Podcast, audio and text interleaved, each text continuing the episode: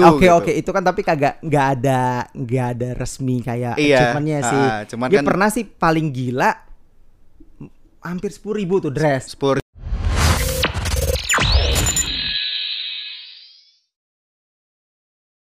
Halo teman-teman Entramaners. Balik lagi di podcast Entrepreneur episode 4 ya. Kali ini kita lagi ada di kantornya Wearing Klamby. Betul ya Mas Ridho ya? Betul.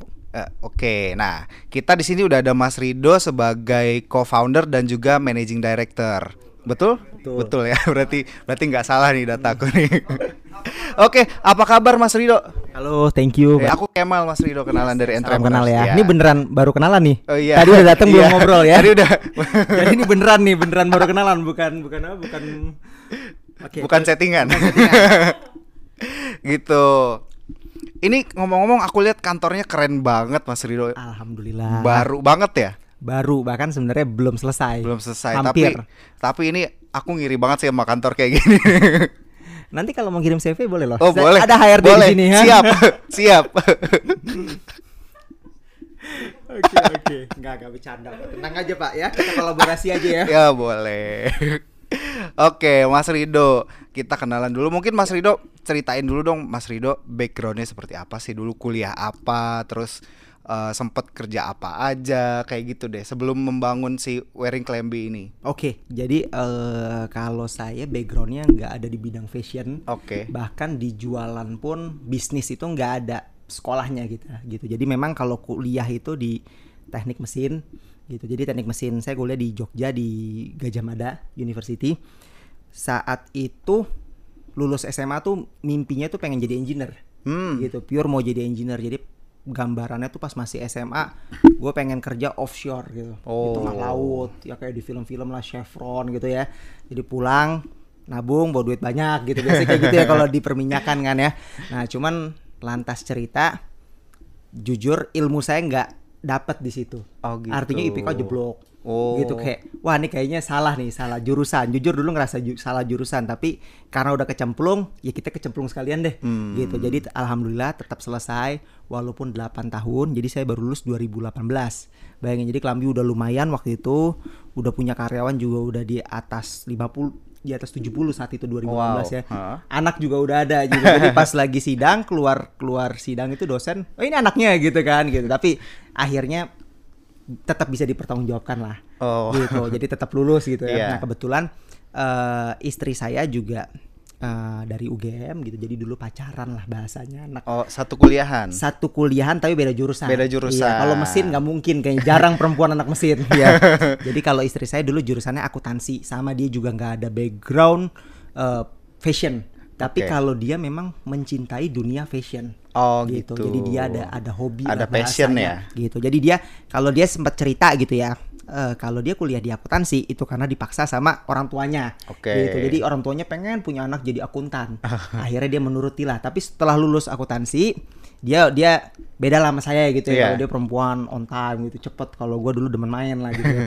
4 tahun lulus, akhirnya sekolah fashion dia. Walaupun cuma short course gitu ya, cuma 6 bulan di ESMOD gitu. Jadi dia kayak ya udahlah ini penting kan menyenangkan orang tua gitu ya, mungkin jadi berkah gitu ya. 6 bulan dia short course gitu. Dan ketika short course pun di ESMOD itu dia juga udah ada Klambynya. Jadi gitu. Dia sekolah bukan bisnisnya belum ada. Gitu. Bisnisnya udah jalan saat itu tahun 2015 itu udah sudah lumayan lah gitu ya. Besar belum tapi udah jalan gitu. Udah menikmati hasil lah bahasanya. Ya jadi kurang lebih seperti itu. Nah, jadi dulu pacaran dulu biasalah. Saya juga kebetulan dulu pas kuliah sama-sama punya bisnis gitu. Mungkin semalam itu Klamby baru upload gitu ya 7 fake 7 fakta mengenai Klamby. Nah, salah satu itu kita cerita historikalnya. Gitu. Salah. Jadi nanti mungkin saya sekalian promo ya, nggak apa-apa ya, boleh. Gratis nih gitu kan. Subscriber katanya banyak nih. Berapa ya kalau YouTube ya? Aku lupa deh. Kalau belum banyak ntar kita mention deh biar banyak. Iya. Bisa. Oke. Jadi ada 7 fakta gitu ya. Maksudnya Klamby itu kenapa namanya Klamby? Klamby tahu nggak sih Mas, bahasa Jawa, artinya pakaian. Iya, betul. Nah, gitu karena Nadine itu istri saya. Jadi foundernya itu istri saya co-founder. Jadi saya mulai ngebantu Klamby itu nggak bener dari nol gitu. Saya ngebantu tapi waktu itu belum besar lah gitu. Jadi saya ngebantu setelah nikah. saya punya bisnis, dia punya bisnis, awalnya tetap fokus ke bisnis masing-masing, sampai akhirnya ada suatu momen kayaknya nih Klamby ada potensi lebih besar, gitu. Lalu ya kita pastikan pembisnis punya instingnya lah, momentum dan insting itu penting gitu. Iya. Metodenya saya ulangin belum tentu sama gitu, karena kadang bisnis itu juga soal momentum, nggak cuma metodenya gitu. Jadi misalnya kayak saya kasih nih metode saya yang dulu saya lakuin, di saat ini belum tentu sama hasilnya gitu. Iya. Jadi momentum tuh sangat penting. Itu sih sedikit ceritanya, nggak sedikit sih, banyak tuh. Ya. Nanti dikat aja kalau kelebihan. Enggak apa-apa. Yes, yes, itu bagus banget sih ceritanya. Thank you. Untuk pengalaman kita juga gitu kan. Aku senang banget dengerin cerita-cerita kayak gitu. Terus mungkin yang mau aku tanyain tadi si bisnis kulinernya itu sekarang dipindah tangankan kah? Terus sama titik balik si Mas Ridho ini untuk fokus di Klambynya tuh apa gitu? Oke, jadi kalau bisnisnya itu saat itu, jadi pas awal nikah ya. Iya. Pertama tuh Nadine sempat pasti ngikut suami. Oke. Ya, itu udah rata-rata lah, istri ngikut suami. Dan saat itu pun ada alasan gitu. Lu ke Jogja deh, bisnis gua kan lebih gede. Bisnis gua lebih menguntungkan saat itu ya. Iya. Jadi lu yang ngalah dong saat itu. Oke, akhirnya Nadine di Jogja ikut sama saya. Klamby dipantau jarak jauh, jadi dibantu sama orang tuanya Nadine. Nah kebetulan dua bisnis tersebut itu sama seperti kayak, jadi kalau dulu kuliner saya itu buat biayain adik saya kuliah, nah istri saya pun juga waktu itu Klamby itu buat bayar adiknya sekolah, ada yang kuliah juga, sama buat orang tua, buat keluarga lah. Jadi dua bisnis itu menopang dua keluarga, jadi dua-duanya penting. Akhirnya jadi mau nggak mau yang Klamby juga tetap dikerjain gitu. Jadi Nadine desain dari jauh, nanti di sini ada penjahit tapi dibantuin sama orang tuanya Nadine gitu. Kan berjalan lah ya, berjalan gitu. Nah momentumnya sampai kurang lebih waktu itu 3-4 bulan lah, jadi Nadine di Jogja. Dan momentum itu Nadine bilang kayaknya nggak bisa deh bahasa suami istri lah gitu. Gue nggak bisa nih di sini gitu, karena kan ini juga bisnis gue buat keluarga gue gitu kan. Sedangkan juga dari kuliner lo emang maju, tapi juga lo kan perluasan bisnis, nggak bisa duitnya buat ngenopang juga kan gitu. Jadi masing-masing akhirnya yaudah deh, lo ke Tangerang, gue di Jogja, nanti 2 minggu sekali gue balik deh ke Tangerang bantuin lo. Karena waktu itu tiket pesawat tuh Jogja Jakarta cuma 300.000, masih sangat affordable gitu kan. Untuk ya sebulan berarti kan around 1,2, worth it lah waktu worth itu it, ya. Betul. 300, bahkan ada 275 saat 2016, tiket pesawat masih tidak semahal saat ini. Akhirnya kita lakukanlah hal seperti itu gitu ya. Jadi LDR lah gitu kan. Lagi panas-panasnya baru pengantin muda harus LDR gitu ya. Ya udah kita nikmati lah bahasanya, kita nikmati. Akhirnya dia cerita sama saya, nih nggak bisa nih, karena kalau dari Nadine sendiri dia tuh sebenarnya sukanya desain, bahkan sampai hari ini pun dia hanya lebih fokus ke desain gitu sampai detik ini gitu. Karena dari dia sendiri, gue maunya hobi gue aja gitu, gue nggak mau deh ngurusin produksi gitu-gitu, pusing lu deh dok gitu. Ya mungkin karena akhirnya kepake nih jurusan kuliahnya dulu, teknik mesin, manufaktur, ya kan gitu. Jadi ada ilmunya sedikit-sedikit, ngerti listrik, ngerti voltase, jadi ya nggak bisa dibohongin lah sama mesin. Pak dinamo rusak gini-gini, ada ngertinya dikit gitu. Jadi lumayan jauh ya dari mesin, teknik mesin, engineer, akhirnya ujung-ujungnya ke mesin jahit. Tapi terpakai lah kan, penting terpakai ilmunya. Betul. Di mana produksinya Mas? Oke, produksinya ada di daerah Tangerang juga. Oh, tapi daerah Tangerang juga. Kabupaten. Itu lokasinya di daerah namanya Diklat Pemda. Oh. Oke, di situ tempatnya. Nah, oke nih teman-teman, udah ngobrol panjang-panjang ya kan, seru banget dengerin cerita-ceritanya Mas Ridho. Thank you. Tapi kita juga belum kenalan dulu sama Wearing Klamby-nya kan gitu. Nah, ini mungkin Mas Ridho ceritain lagi Wearing Klamby-nya tuh apa sih sebetulnya gitu. Terus target marketnya tuh ke siapa, yang kayak gitu-gitulah. Oke. Jadi ceritain deh. Jadi Wearing Klamby-nya sendiri sebenarnya brand lokal yang start usahanya itu dari online gitu. Jadi kita dari online. Kenapa ya? Karena tidak ada modal untuk buka toko saat itu. Gitu. Jadi kita dari online bergeraknya, karena itu yang paling modalnya paling minim, resikonya paling sedikit, tapi pasarnya paling luas, tidak ada radius gitu. Betul. Buka tokonya bisa 24 jam, itu kan kalau online seperti itu. Target gitu. Jadi, marketnya bisa kemana aja. Betul, nah itu yang pertama tuh. Jadi Wearing Klamby itu ya brand lokal gitu ya, yang didirikan oleh istri saya, foundernya saat itu. Dan fokusnya saat itu tuh pertama, kita memang jualannya baju, malah bukan hijab awalnya. Baju. Jadi baju jualannya. Baju biasa atau emang baju buat para hijaber gitu? Waktu itu ini campur. Saat ini modalnya memang kebanyakan hijab, tapi sekarang kita juga lagi mulai pakai beberapa model yang non hijab dan mulai masuk ke laki-laki. Oh, gitu. Jadi nanti kalau Lebaran menarik itu nih, ada family setnya sampai ke baju anak-anak. Iya, gitu. Iya. Ini mulai start Lebaran tahun ini saya kasih bocoran nih gitu. Jadi lumayan nih jadi bocoran di Entrepreneur. Boleh. Jadi biar YouTube-nya banyak banget Mas gitu. Jadi clickbait. Jadi clickbait gitu. Ya jadi Klamby sendiri di situ dan kita memang per 2017 itu kita mulai main di pattern. Jadi kan kalau dulu polosan ya, banyak baju polosan. Sampai saat ini pun ada polosan, tapi kalau sekarang kita lebih banyak motif. Nah, saat itu kita mulai motifnya itu berdasarkan dari motif-motif Indonesia. Oke. Gitu. Nah, dan ternyata pasarnya menyambut dengan baik saat itu. Oh. Gitu. Jadi waktu itu tahun 2017 temanya itu grains, padi, beras. Padi, ya. Karena kan itu komoditi utama Indonesia. Betul. Lu kalau nggak makan nasi kagak makan. Kalau orang Indonesia kan gitu kan, walaupun masih lapar kudu nasi gitu. Jadi waktu itu grains gitu kan dari padi, syutingnya di ngambil campaign-nya di Jogja. Oke. Dan itu lumayan campaign-nya cukup, campaign-nya nggak terlalu effortnya tidak terlalu tinggi tapi campaign-nya meledak. Ya gitu. Jadi kayak wih gila begini banget ya gitu. Dari situ kita ketagihan tuh. Oke. Kita ketagihan. Kita yaudah deh kita fokusin Indonesia kan banyak. Ada banyaklah daerah yang bisa diolah di kala saat itu banyak orang yang keluar negerian gue fokus Indonesia deh gitu. Ngapain gue saingan sama yang keluar negerian udah banyak gitu kan. Betul. Udah banyak yang lebih jago. Nah kita waktu itu yang Indonesiaan masih sedikit kita mulai deh dan ternyata pasarnya banyak makin rindu gitu kan. Nah waktu awal mula banget si Wearing Klamby ini lahir gitu ya, aku mau tanya strategi bisnis yang pertamanya tuh gimana sih masuk ke marketnya gitu, terus nentuin kayak pricingnya kayak gitu-gitu sih yang awalnya banget penetrasi masuk ke pasarnya tuh gimana tuh yang pertamanya tuh. Jadi ini correct me if I am wrong ya karena saat itu saya belum ada di Klamby gitu. Oh, tapi kan gitu. Nadine cerita ya kan, jadi mungkin nggak sedetail Nadine tapi tau lah masih inget banget gitu kan.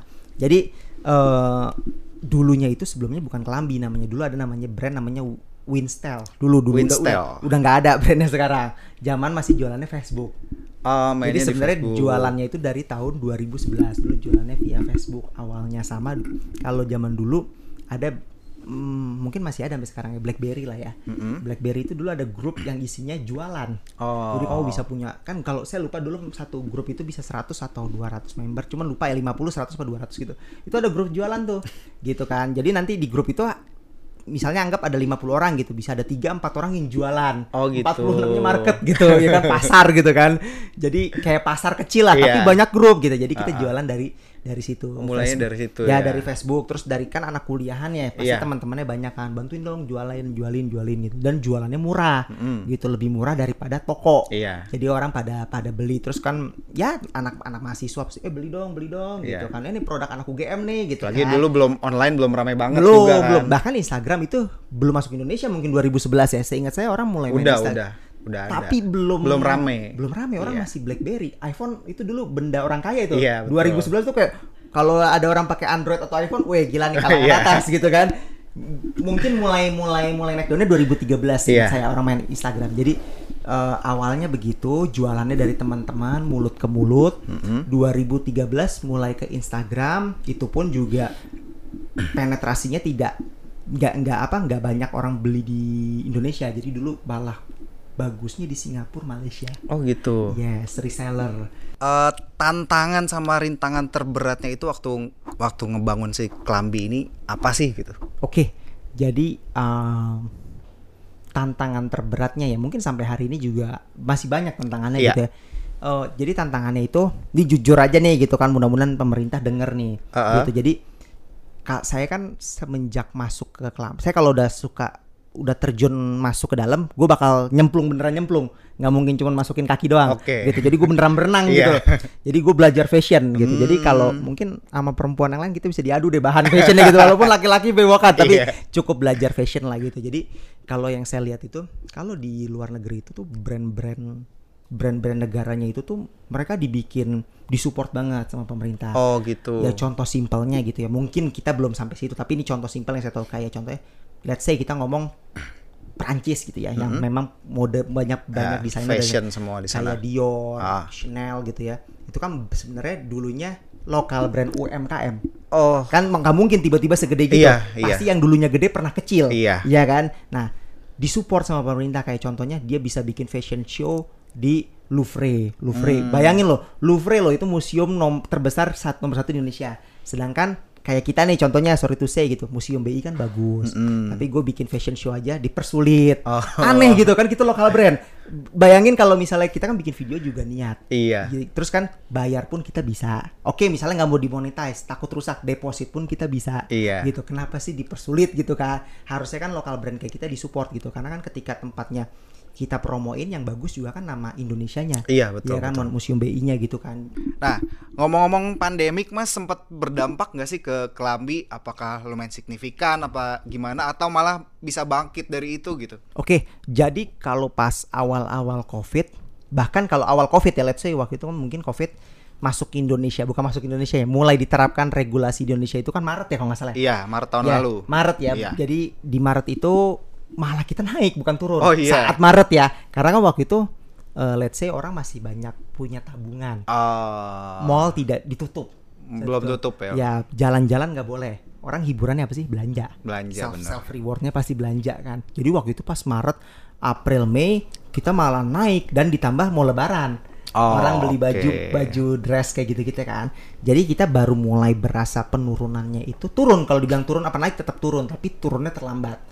Gitu. Jadi mulai turun itu di bulan November, Desember, Januari itu sempet lumayan, Februari ini turun, Maret ini belum ketebak gitu. Jadi kalau dibilang turun ya tetap turun, karena kan banyak dampaknya. Pertama, Covid ini kan yang bikin masalah itu sebenarnya gara-gara dia menjauhkan social life human.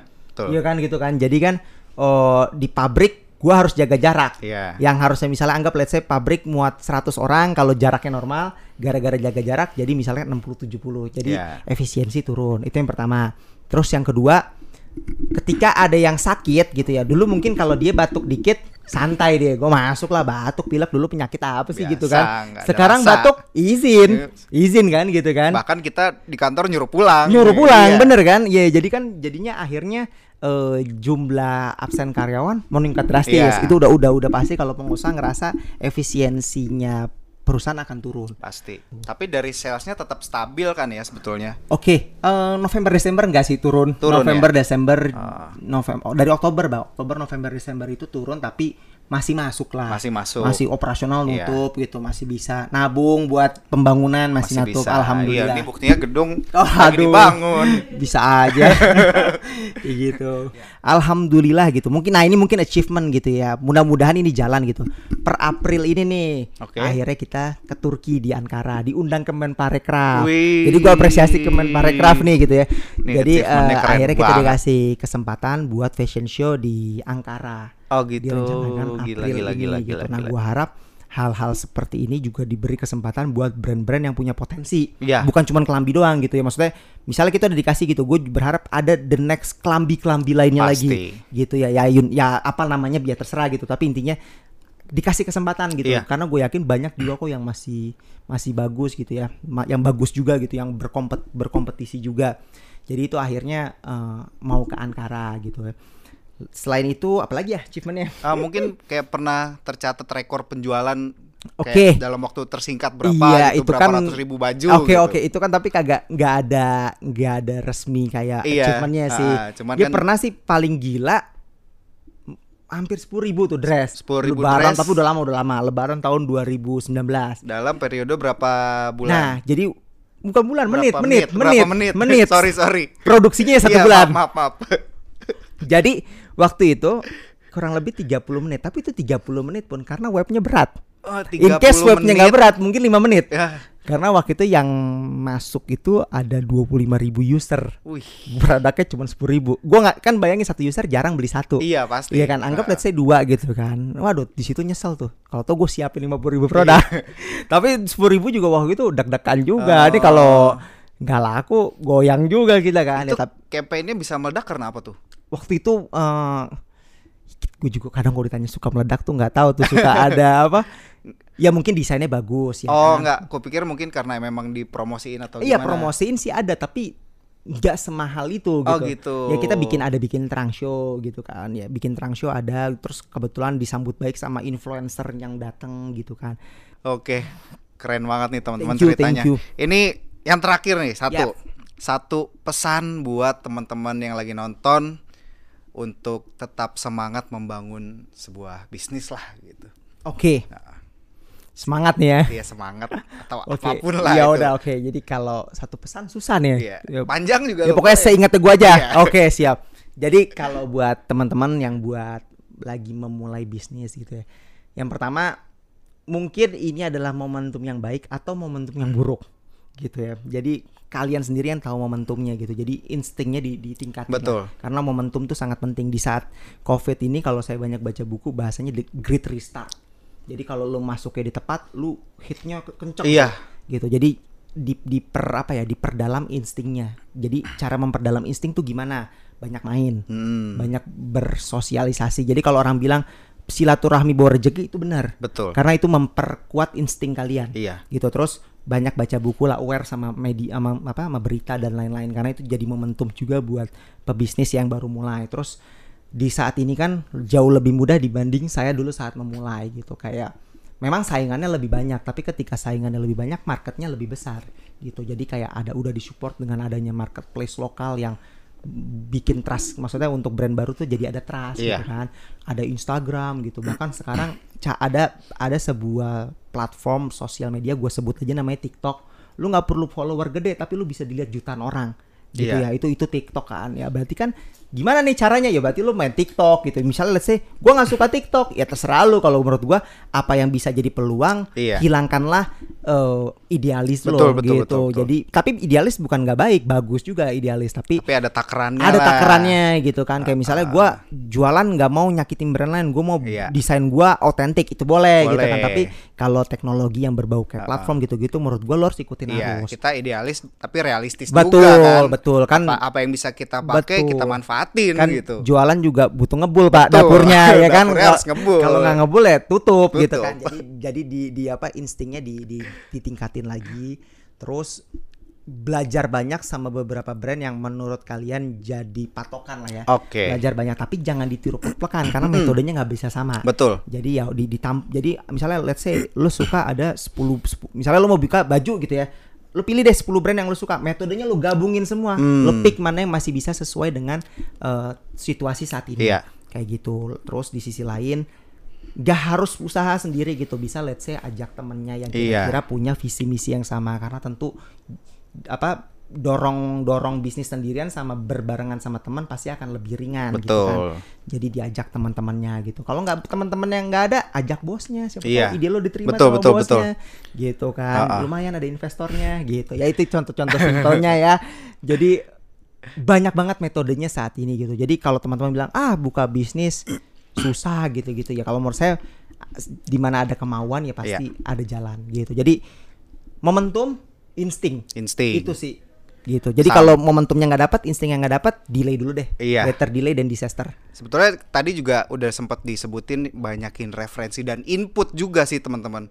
Jadi dari input itu kayak tadi dilihat, oh ini metodenya banyak kayak gini-gini ya, teman-teman bisa pilih sama yang cocok sama teman-teman sendiri. Betul. Gitu, dan coba diaplikasikan. Soalnya kalau kita cuman mikir doang tapi nggak melangkah ya kapan jadinya. Betul. Gitu. Kadang kan orang kebanyakan mau usaha tapi mikir aduh susah, aduh ini, aduh takut rugi, aduh itu ya nggak jadi jalan. Nah, gue pernah baca buku nih, dan ini pun gue suka share ke teman-teman dekat gue. Jadi kalau orang mau bisnis, misalnya dia mau konsultasi sama gue, pasti gue bilang gini, bisnis itu pasti rugi. Betul, pasti rugi dulu. Resikonya kaya. Resikonya jadi lo harus tahu. Jadi kalau lo bilang bisnis pasti untung, jangan bisnis deh. Jangan. Jadi begitu bisnis lo tahu, gue udah siap rugi.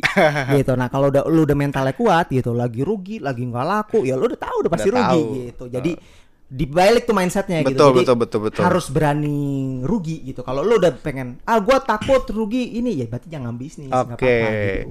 Iya teman-teman, ini udah panjang kita ngobrol sama Mas Ridho, asik banget gitu kan ya.